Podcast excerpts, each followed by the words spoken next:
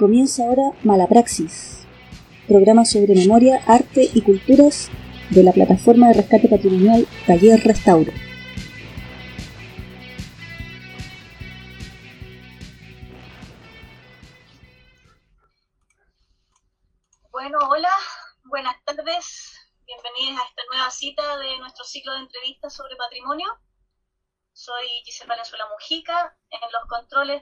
Transmisión en vivo está Nicolás García Jorquera y Catalina Carballo Retamal.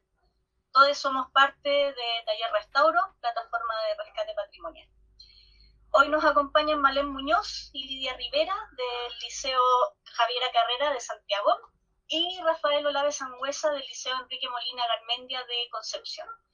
Ellos participan en los talleres de patrimonio de sus respectivos liceos y de sus distintas actividades investigaciones con el objeto de visibilizar el patrimonio de su comunidad escolar y rescatar del olvido su historia. Así que bienvenidas, muchas gracias por estar aquí. Es un placer tenerlas por aquí. Y me gustaría partir con Malén y con Lidia para que nos cuenten un poco cómo surge el taller de patrimonio en, en el Liceo 1, en términos generales, ¿no? la historia del taller desde, desde sus inicios. Por supuesto. Bueno, todo comienza cuando el liceo cumple su centenario y 20 año, o sea, 120 años en el 2014.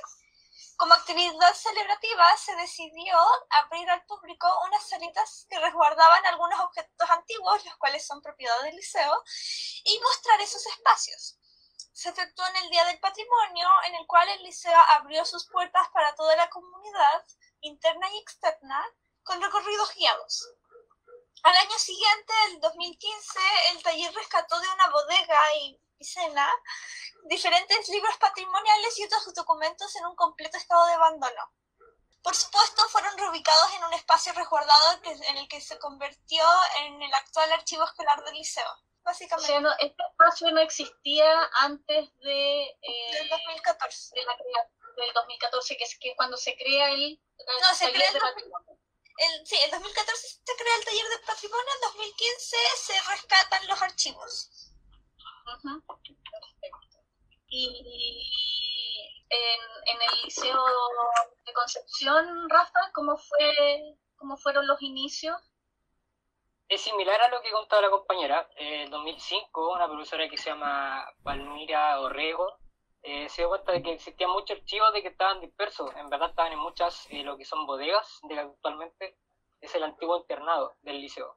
De que por políticas públicas de la ex alcaldesa de Concepción, Jacqueline Barriselberger, se dejaron de lado, se abandonaron y ahí se empezó a copilar lo que son archivos que datan desde el 1860, 1830.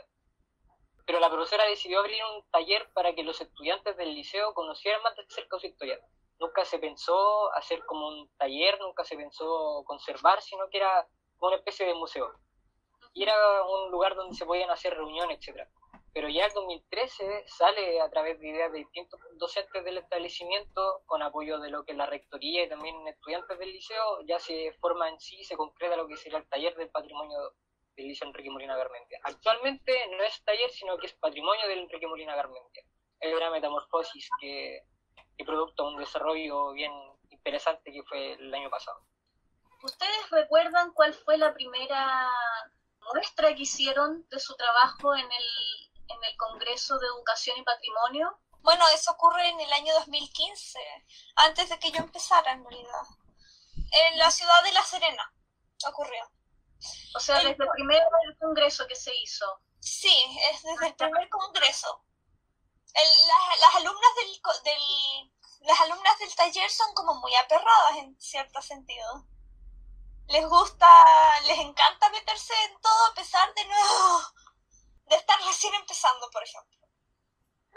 El congreso fue organizado por el Colegio Gregorio Cordobés y fue la primera vez que el liceo participó, obviamente se expuso el trabajo realizado en los años 2014 y 2015, siendo el patrimonio javierino identidad y memoria, donde se vincula el archivo y el patrimonio con la construcción de lo que fuimos, somos y deseamos ser.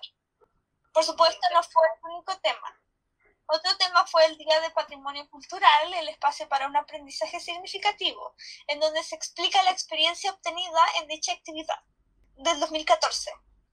Bueno, ese año mis compañeras compartieron con otros colegios, ese año en el Congreso, que hacen un trabajo parecido al nuestro, y eso claramente motivó mucho a seguir en el taller, a seguir con el taller según las experiencias de las otras compañeras nos dimos cuenta que, que, los colegios en La Serena tienen sus propios archivos e incluso museos. Así es, no solo en La Serena, en, en, en distinto, a, a, lo largo de todo Chile los liceos tienen un, la mayoría de ellos tienen un, un archivo histórico y tienen colecciones patrimoniales muy interesantes. Sí, entonces, eh, entonces ese año se propusieron investigaciones propias para realizar está la planilla de la serie de planillas de matrículas que en las que están registradas las hojas de vida de las estudiantes, sus datos, sus calificaciones y anotaciones por comportamiento. Y tenemos desde 1965 aproximadamente hasta, hasta 2010. ¿Y ustedes, Rafa, en el, en el Liceo de Conce, participaron? Sí, en el, lo que el primer Congreso Nacional, lo que fue en La Serena. Yo no, experiencia propia no tuve, porque yo llegué el año pasado, pero por lo que me cuenta la profesora eh, fue una fue bastante importante para consagrar como un poco el carácter del taller patrimonio, porque igual se, se desconocía si que existían otro patrimonio en otro liceo. Entonces, sabiendo de que hay gente de tu misma edad, del mismo rango de edad, siendo adolescente, estando en la media, de que está trabajando con exactamente lo que tú quieres trabajar a futuro, hay un grupo etario que está trabajando al mismo nivel tuyo, entonces como que se sume con una especie de responsabilidad. Entonces ahí el liceo se compromete mucho con lo que es esta participación del, del Congreso Nacional y ahí empieza a trabajar y elaborar distintas actividades. Y de ahí nace un poco como consagrar un poco la un poco la filosofía que tiene prácticamente el patrimonio del Enrique Molina Garmendia.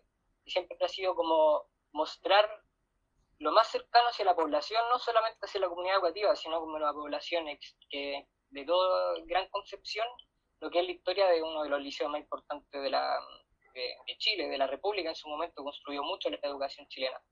Entonces, por lo que me contaban los profesores y compañeros, fue súper importante porque se dieron cuenta que no estaban trabajando solos, y que no existía también mucha más gente del mismo grupo etario y eso motiva.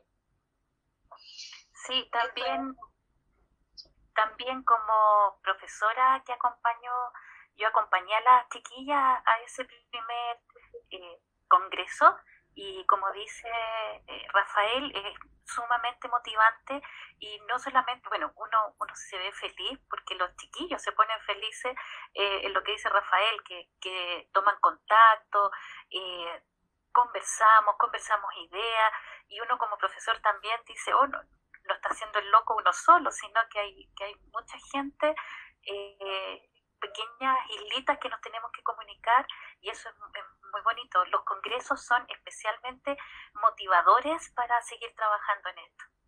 Por supuesto, nadie se está haciendo el loco cuando trabaja con campaña, ¿verdad? Nadie. se está haciendo el loco. Eso, es súper agradable, además de, de, escuchar. Personalmente, yo soy yo soy conservadora y restauradora y, darme cuenta, bueno, una de las cosas que a mí me ha emocionado, que me ha enamorado de este proyecto en realidad es la respuesta que tienen los estudiantes ante este proyecto, este, esta iniciativa y, me da esperanza, ¿saben? Como que realmente es algo que, para serle franco, al principio yo no me esperaba. ¿no? Es, algo, es algo muy bonito. ¿Cómo se interesan además? Porque también a veces eh, está todo este temor, el, resquemor, ¿no? De que uno va a ofrecer un, una actividad en un liceo, o los mismos profes a lo mejor tratan de incentivar una actividad, y a veces los alumnos, los estudiantes no, no pescan mucho, no les parece que pueda ser algo entretenido. ¿Cómo es que ustedes sí eh, les llama la atención y deciden integrarse a sus talleres de patrimonio? Valen y Rafa. ¿Quién habla ahora? Dale, dale compañero. ¿En serio? vale. La próxima vez haz la tuya. bueno, yo me inter... a mí siempre me ha gustado el patrimonio porque mi, mi familia siempre me ha llevado los días de patrimonio cuando era, cuando era más pequeña. intenté continuar con eso, pero es más difícil hacerlo sola. Eh, siempre me ha gustado el patrimonio en todo caso. Entonces cuando me enteré de que en el liceo había un taller de patrimonio del que no tenía idea y que tenía historia y que no sabía nada, fue después de cuando abrieron el, eh, el Día de Patrimonio. Yo había ido y me había gustado mucho, pero cuando me enteré me quise meter al tiro y cuando me enteré no me metí. No, no lo dudé. Ahora, poder colaborar, poder participar mucho en él, no he podido, pero, pero, es, pero es una experiencia que disfruto mucho. ¿Y tú, Rafa? ¿Cómo, porque dices que te sumaste el año pasado recién? Yo pensé que llevaba, que eras miembro fundador. eh, es similar a, a, la historia de Malén. O sea, igual yo vengo con una... Al igual que Malén, siempre me ha gustado la historia desde chico tengo la suerte, tengo el privilegio que mi padre y mi madre me han inculcado mucho el, patrimonio, no tanto como el patrimonio en lo material, sino sobre todo en lo inmaterial. Por eso tengo igual como una asociación, un amor muy grande es lo que el folclore, ya sea el folclore urbano como el campesino. Y además tengo una historia propia de mi familia, tengo un tatarabuelo que fue sargento segundo de la Covadonga, que participó en la guerra civil y que fue balmacedista y que por haber apoyado a Balmaceda se le quitaron todo el honor. Entonces, yo me crié con mi papá, hacía los contactos con la Armada, con el ejército para buscar información. Yo acompañaba a mi mamá a los mormones, donde estaban como fichitas que uno buscaba el acto de nacimiento, siendo caro chico, teniendo 6, 7 años. Y girando en torno a ese mundo de la historia. Entonces, yo ayer estaba conversando incluso con mi profesora de que durante toda mi vida me interesó mucho la historia, la arqueología, todo esto de estos temas que tienen relación a, mucho a la conservación. Y llego a Concepción, llegué a Concepción el año pasado y me entero que hay un taller de patrimonio. Entonces fue como que toda la, la teoría que aprendí en la infancia y parte de mi adolescencia la puse en práctica en un taller que yo tampoco sabía que existía. me habían dicho taller de patrimonio y yo súper inculto, yo dije, ¿qué onda un taller de lectura? ¿Qué, ¿Por qué creen que me meta ahí? Voy a gastar mi tarde ahí. Llegué y entré y veo un salón, tú conoces el salón, entonces encuentro un salón y hay estímulos por todas partes, yo digo, ya no, aquí tengo como mi práctica prácticamente y, por eso como que profesionalicé, me intenté profesionalizar un poco en el taller de patrimonio, como que lo encontré casi como un trabajo. De aquí no salgo. como, de aquí no salgo, claro. Era como un deber porque era, por primera vez me encontraba con un espacio que podía canalizar mi inquietud y por eso cuando estoy en el taller de patrimonio como que alimento mi niña interior que todavía perdura ahí. Y así conocí el taller. Qué, qué bacán. Hay algunos proyectos además que han surgido desde el taller de patrimonio, ya posteriores a, los inicios que, que, de alguna forma fomentaron los, los inicios en distintos liceos, los, fomenta, me parece que el, el programa de archivos escolares de, de la católica. desde ahí salen estos talleres, bueno, se forman estos talleres y luego eh, adquieren la autonomía necesaria como para empezar a desarrollar sus propios proyectos, cosa que es precisamente eh, la parte más interesante de todo este proceso. ¿no? Y en el Liceo 1 se eh, participó del Congreso de Estudiantes Humanistas de Chillán. Y además hicieron también después una muestra en el Museo de la Educación sobre la Revolución Pingüina. ¿Qué, qué nos pueden contar de esa experiencia? Me parece que esas dos experiencias. Me parece que son súper interesantes y que, que tal vez nos puedan compartir un poquito al respecto. Bueno, yo estuve en la planificación de la experiencia de, de la Revolución Pingüina. No alcancé a llegar cuando fue el Congreso en Chillán. ¿Ok? Fue muy divertida la planificación. Fue muy divertida porque estábamos lanzando ideas así de, de la nada y de pronto dice, tomémonos en el museo. No, no me acuerdo quién lo dijo, pero literal, tomémonos el museo. Y lo hicieron.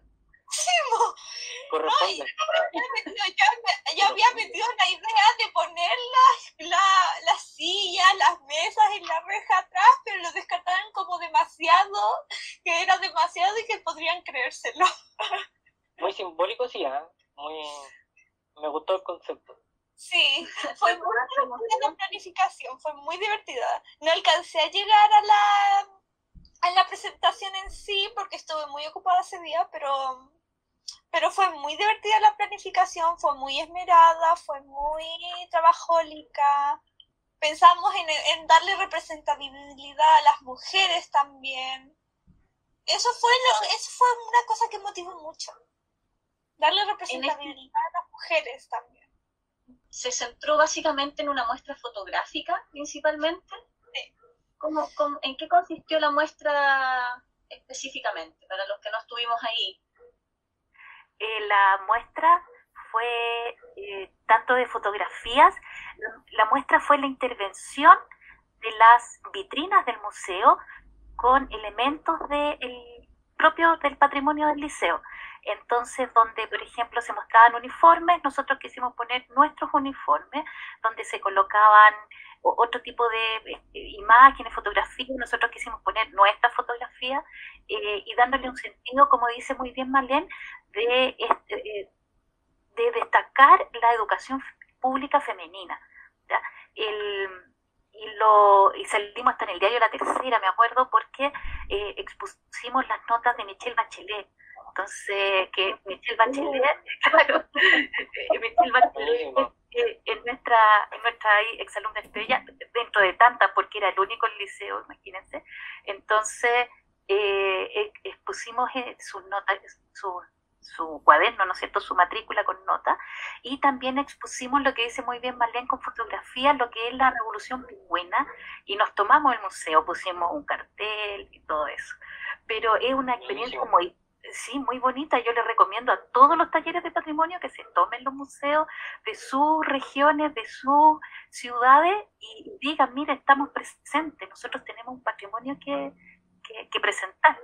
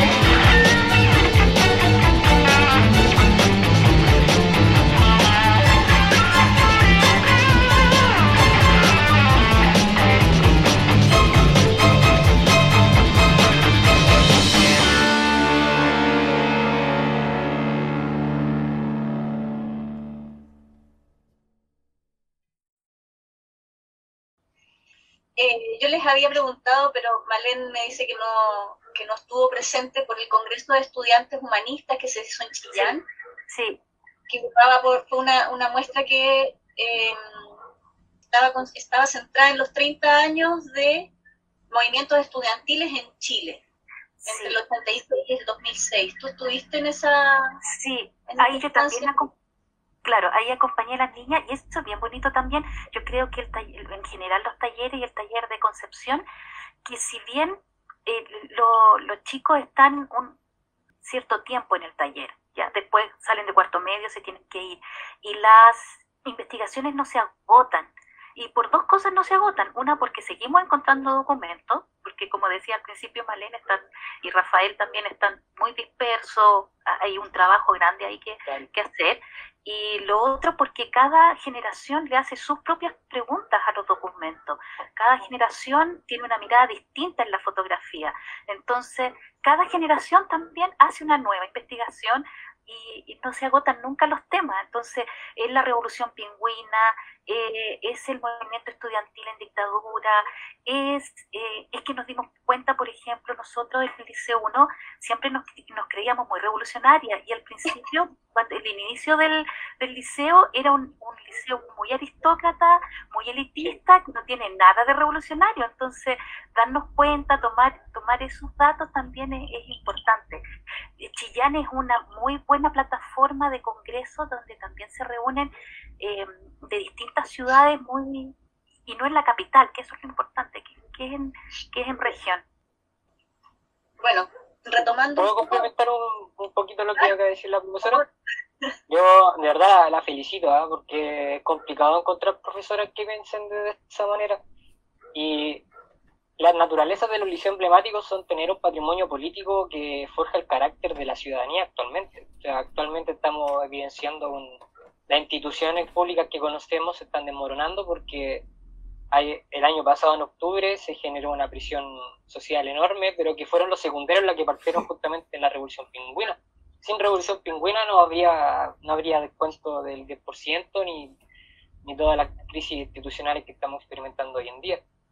Eh, yo lo encuentro muy, muy interesante. En nuestro caso igual tenemos, fuimos bien partícipes de la Revolución Pingüina, de hecho la Revolución Pingüina parte en Lota, con el liceo acuático, y inmediatamente se canaliza en lo que el Enrique Molina, pero nunca se había hecho el trabajo que hizo el, hizo el Javier Carrera, de que eso es muy bueno porque el ya hecho de, de, hacer un trabajo con un material político de que puede generar controversia dentro de los establecimientos ocasionales demuestra de que hay una madurez muy muy grande, muy importante que muchas veces en otros liceos no se puede no se puede tener.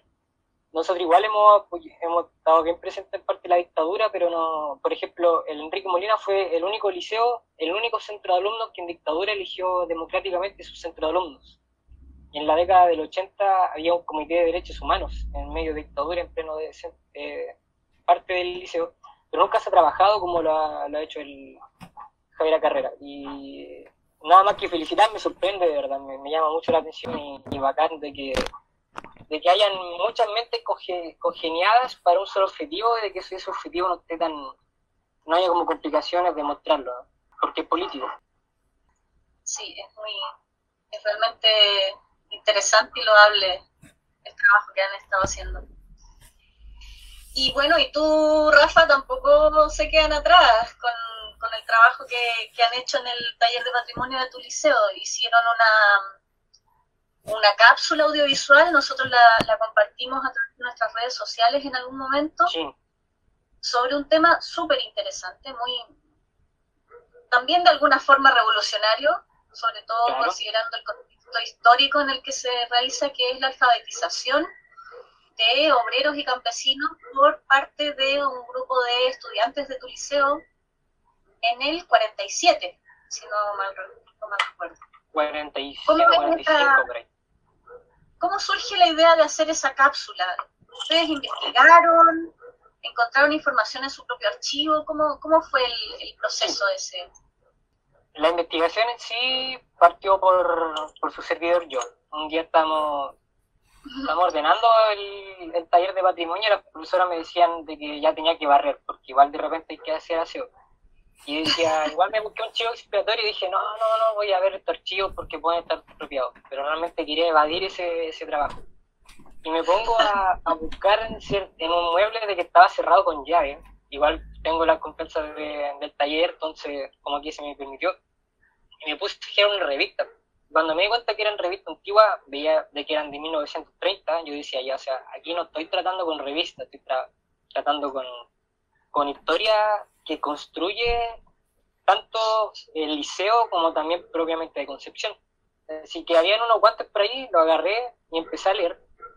Me senté y le dije a la profesora de que estaban presentes estas eh, revistas y en las revistas son revistas de que la editorial era propia de los alumnos. En la década del 30 hasta el 50 existió una revista que se llamaba Andalien, donde los, estudiantes, los estudiantes del liceo eran los propios editores de la revista. y que se mandaban a imprimir y lo más, no, no chistoso, lo más importante esto de que no se difundía solamente en el liceo, sino que también se difundía en kioscos de Concepción. Entonces es una revista de que tiene una importancia muy grande y después me di cuenta que la revista que tenía en mi mano está presente en la biblioteca del Archivo Nacional. Entonces yo dije, y aquí realmente es algo súper importante. Y le dije a los profesores que quería estudiar. Y me dijeron que sí, así que yo me quedaba, los días que no tenía matrimonio, me quedaba en la tarde a leerlos. Y estaba leyendo una revista cuando encontré este asunto en primera plana, en la editorial propia de la revista, que explicaba lo que ya había contado estudiantes de sex, del sexto, sexto año D, si no me equivoco, del liceo. De humanidades. De humanidades, claro, muy antiguo, del 47. Eh, y como lo había hecho, un paréntesis pequeño, como lo había hecho la profesora, todos los liceos emblemáticos actualmente en su momento fueron para los hijos de los oligarcas. Nadie, o sea, entrar al liceo de niña, entrar al Javier Carrera, entrar al Instituto Nacional, entrar al, liceo de hombres de Concepción ese tiempo, era gente que tenía dinero y que venía de una procedencia familiar con, con un apellido que pesaba. Entonces era, era lamentablemente así el pasado, pero si no fuera por eso no se hubiera construido la identidad que existe actualmente. Y así nace, en verdad, fue como exploración mía, decidí encontrarla, decidí trabajarla, pero todo congenió de una forma bien interesante porque pasaron las semanas y después recibimos una visita de un profesor de la Universidad de Concepción, de Victoria, que andaba investigando justamente esa revista. Y le habían dicho que esas revistas podían estar en el liceo porque hay algunas revistas que están en la biblioteca de Concepción, Biblioteca Municipal de Concepción que está al lado de nosotros. Y ahí le dijeron de que esas eran, de hecho eran una digitalización, no eran la revista propiamente tal en físico. Y yo estaba sentado leyendo, los demás integrantes del taller de patrimonio estaban haciendo otras cosas, y se acerca el profesor y conversa con la profesora, preguntando una revista. Y le dice, no, si son esas revistas, yo estaba así escribiendo y como que, mira, ah, un gusto. Y fue como súper interesante, la ayudé a, a mm, digitalizar lo que son esas revistas. Y ahí empezó este proceso. Y luego las revistas se transformaron en lo que es la, casi una exposición muy eh, esencial cuando exponía el taller de patrimonio. Por ejemplo, para el Día del Patrimonio Cultural nosotros abrimos el liceo como también abrimos el teatro. Entonces cuando la gente siempre va a ver el teatro, pero en- entran al salón y se encuentran con el salón y además que le está mostrando, le está explicando historias propias de la década del 40, del 50, del 30, con esta revista genera un impacto muy, muy importante. Pero eso fue, fue una exploración de evadiendo una responsabilidad y se terminó canalizando en, un, en una cápsula audiovisual que igual realicé. Se terminó exponiendo en, eh, en la Pinacoteca de la Universidad de Concepción también. Entonces, algo tan mínimo de que fue un interés propio para evadir una responsabilidad terminó en... No, no es para nada, no es para nada mínimo, es muy interesante eh, porque las revistas estudiantiles que se han ido sacando en los distintos liceos son eh, tremendamente importantes como una, una vía de, de- de transmisión de lo que de, de la voz de los estudiantes en el fondo. Claro, y mm, me están soplando por interno. Primero, que las revistas están en bibliotecanacionaldigital.cl. Eh, entre ellas la que tú acabas de, de mencionar, Rafa.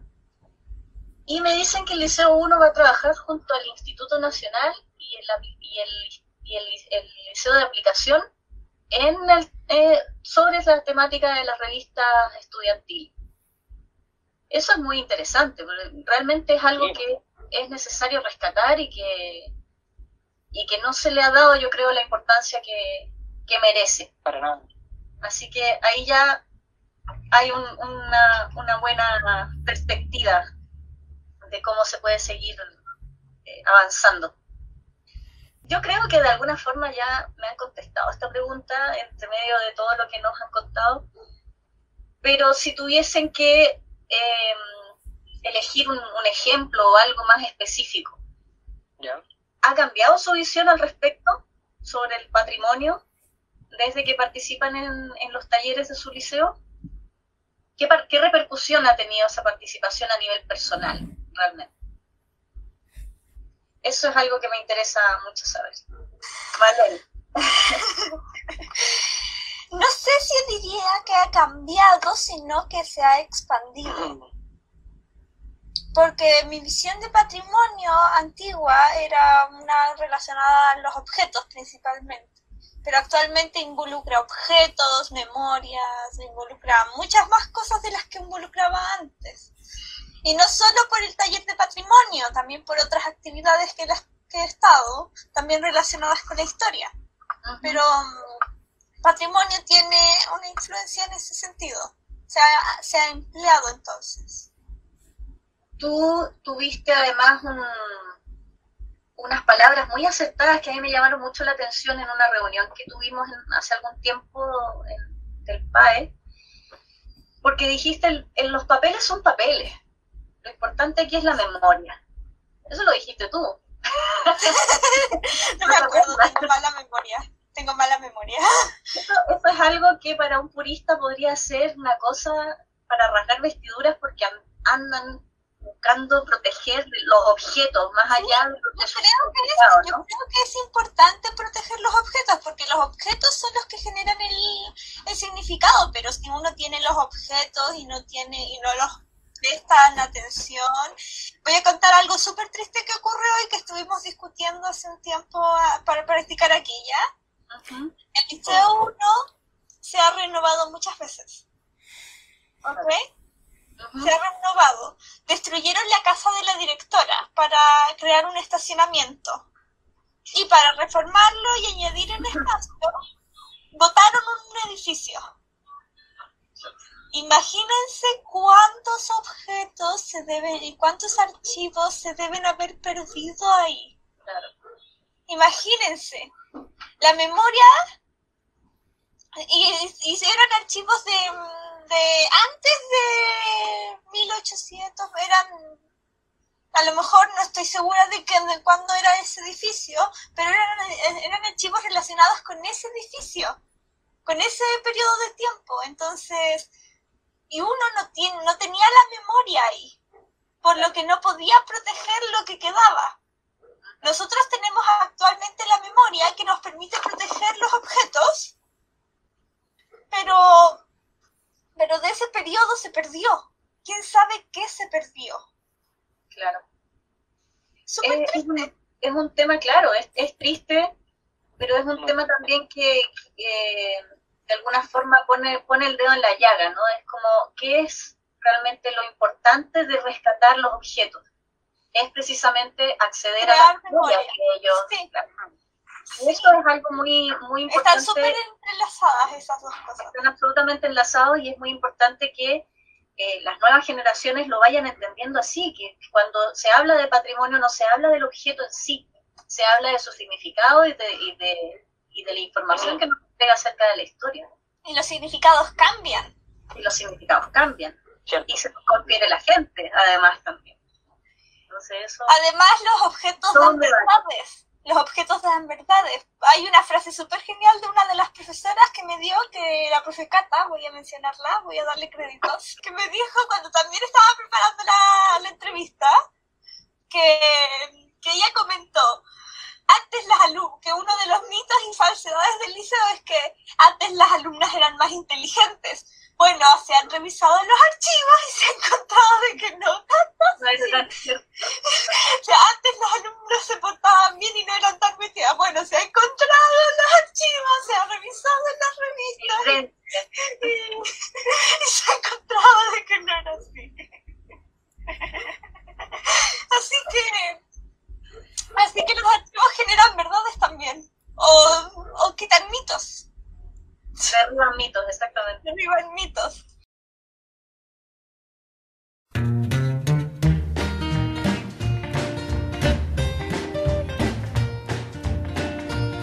My pappy said when I was 17, You're six feet tall and your face is clean, and it don't look right for a boy that old to not make a living loading coal.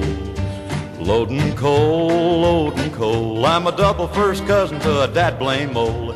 Never get rich for to save my soul in 40, 11 years of loading coal. Loading coal.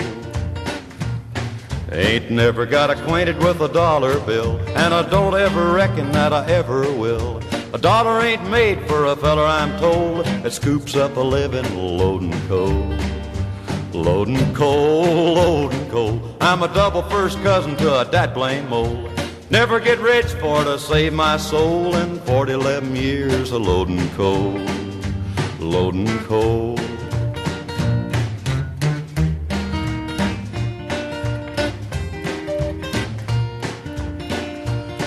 I cussed everything in the mining camp, from my shovel and my pick to my carbide lamp. But I know mighty well till I grow old, I'll still be a cussin' but loadin' coal. Loadin' coal, loadin' coal. I'm a double first cousin to a dat blame mole. Never get rich for to save my soul in 40, 11 years of loadin' coal. Loadin' coal.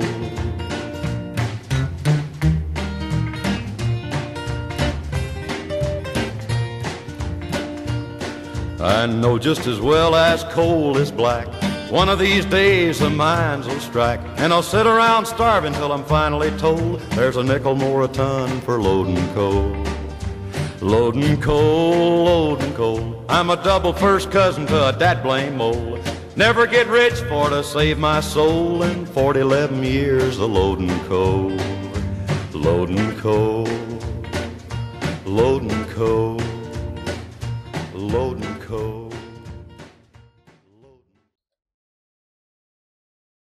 Para ti, ¿cómo, ¿cómo ha sido el tema? Más allá de, de los proyectos o, o, o, intereses que han surgido específicos, ¿cómo, cómo ha sido para ti eh, participar de, del, del taller? ¿Qué repercusión personal ha tenido? Antes sí voy a complementar un poco con lo que acaba de decir la compañera, encuentro que es muy certero. Todo lo que nos interesa la historia, y sobre todo yo creo que lo que estamos presentes en esta entrevista, eh, nos desafiamos día a día contra, como dijo un presidente por ahí, contra un enemigo poderoso, implacable, que no le nada a nadie, que es la que somos un país que es muy cortoplacista y que es muy inculto. Entonces, lo que dice la compañera es muy lamentable. Vivimos no, con, en, estamos insertos dentro de un estado donde el patrimonio no se cuida, no se re, recuerda, y ahí nos hace, nos vemos en la obligatoriedad de tener que pensar qué es más importante, tanto la memoria como el objeto. Pero si vamos a los países europeos, ambas cosas están expuestas en la sociedad y ambas cosas están de pie, y ambas cosas, se, si tiene que haber un objeto, porque hay arquitectura muy hermosa de que está conservada, porque hay políticas públicas que la generan, pero también hay políticas públicas que se van hacia las sociedades de que hacen de que la, el pueblo tome como propio la memoria. Entonces se complementan, se complementan ambas partes.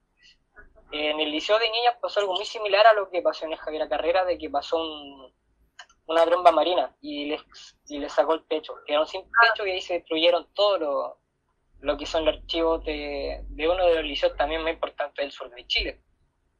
Entonces da pena, realmente da mucha pena porque no, no me acordaba de eso hasta que me acordé que estaba viviendo en Chile. Pero es algo que todos tenemos que afrontar en su momento. Y La en lo que-. Claro, y ahí también entra el desafío de uno, cómo tiene que, que trabajar también, porque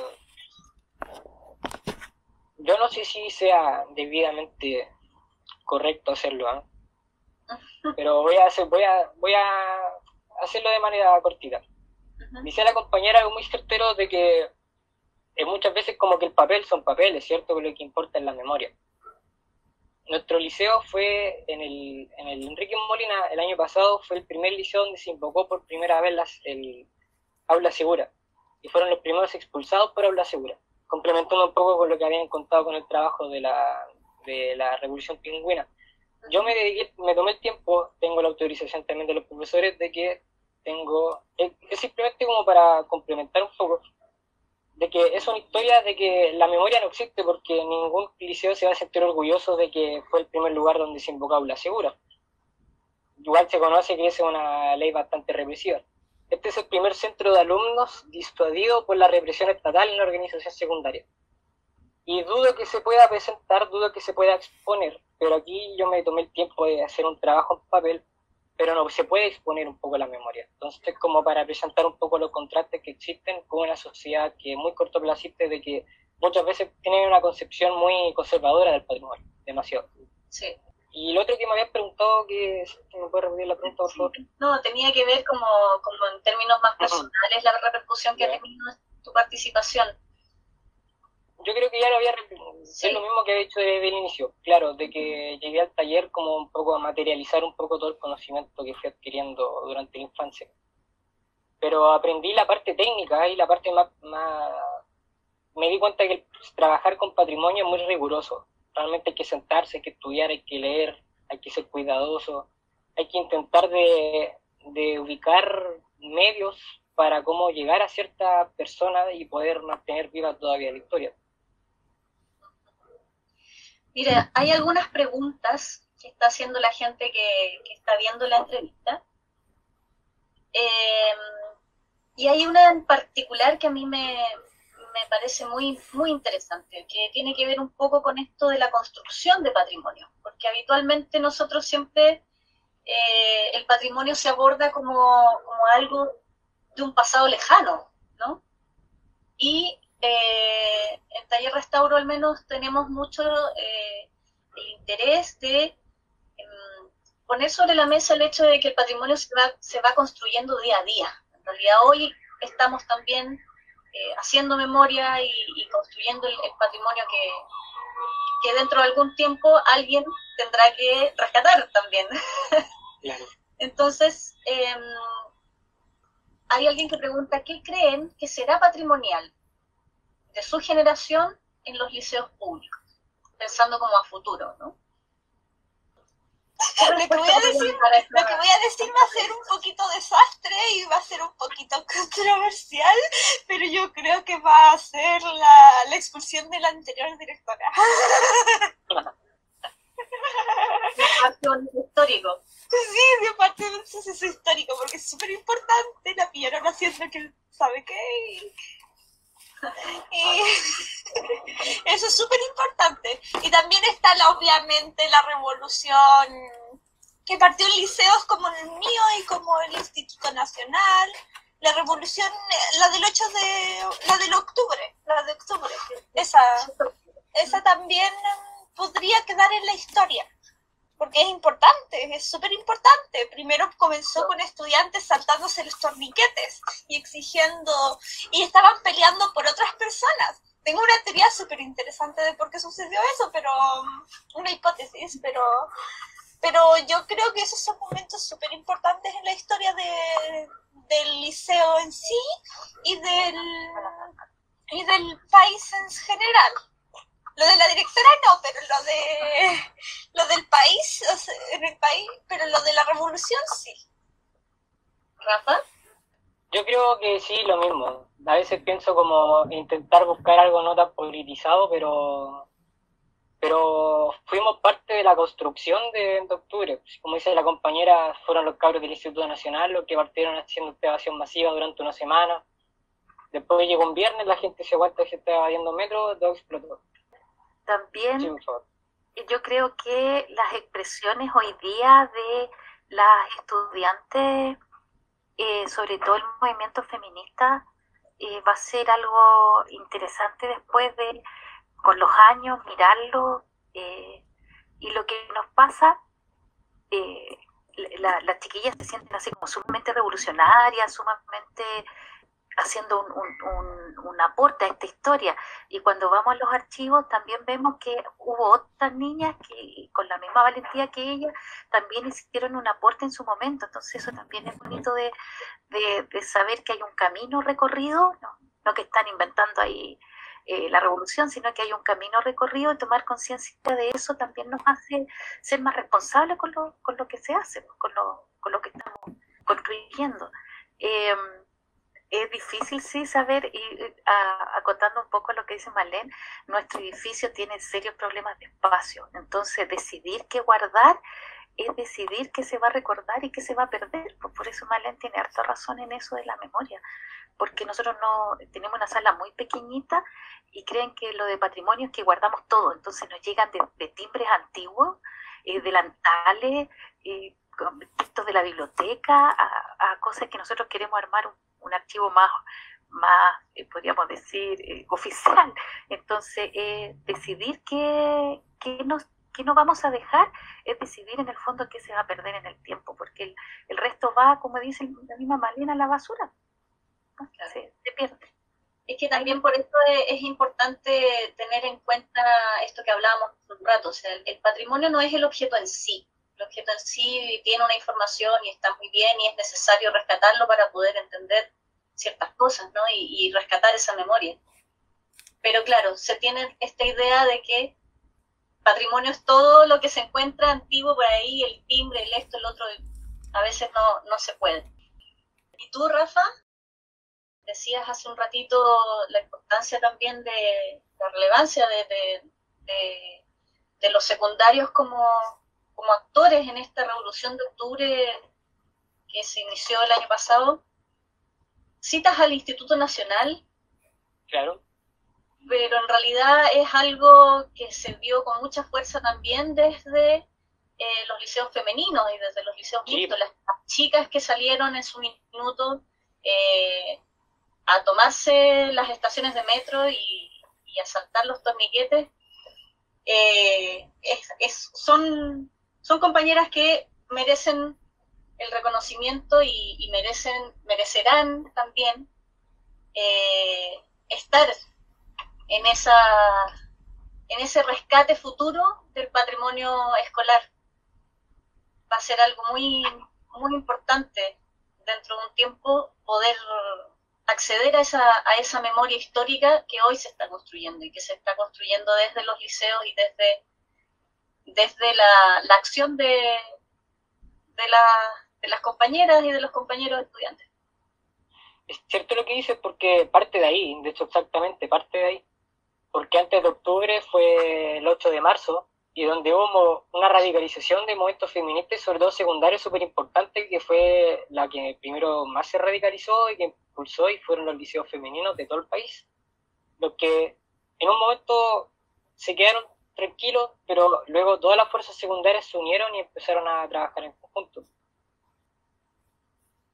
Respecto a octubre, en octubre no tuvimos clases, pero volvimos en noviembre y las protestas se reactivaron gracias a nuestro liceo y empezó toda la capacidad de congeniar muchos liceos.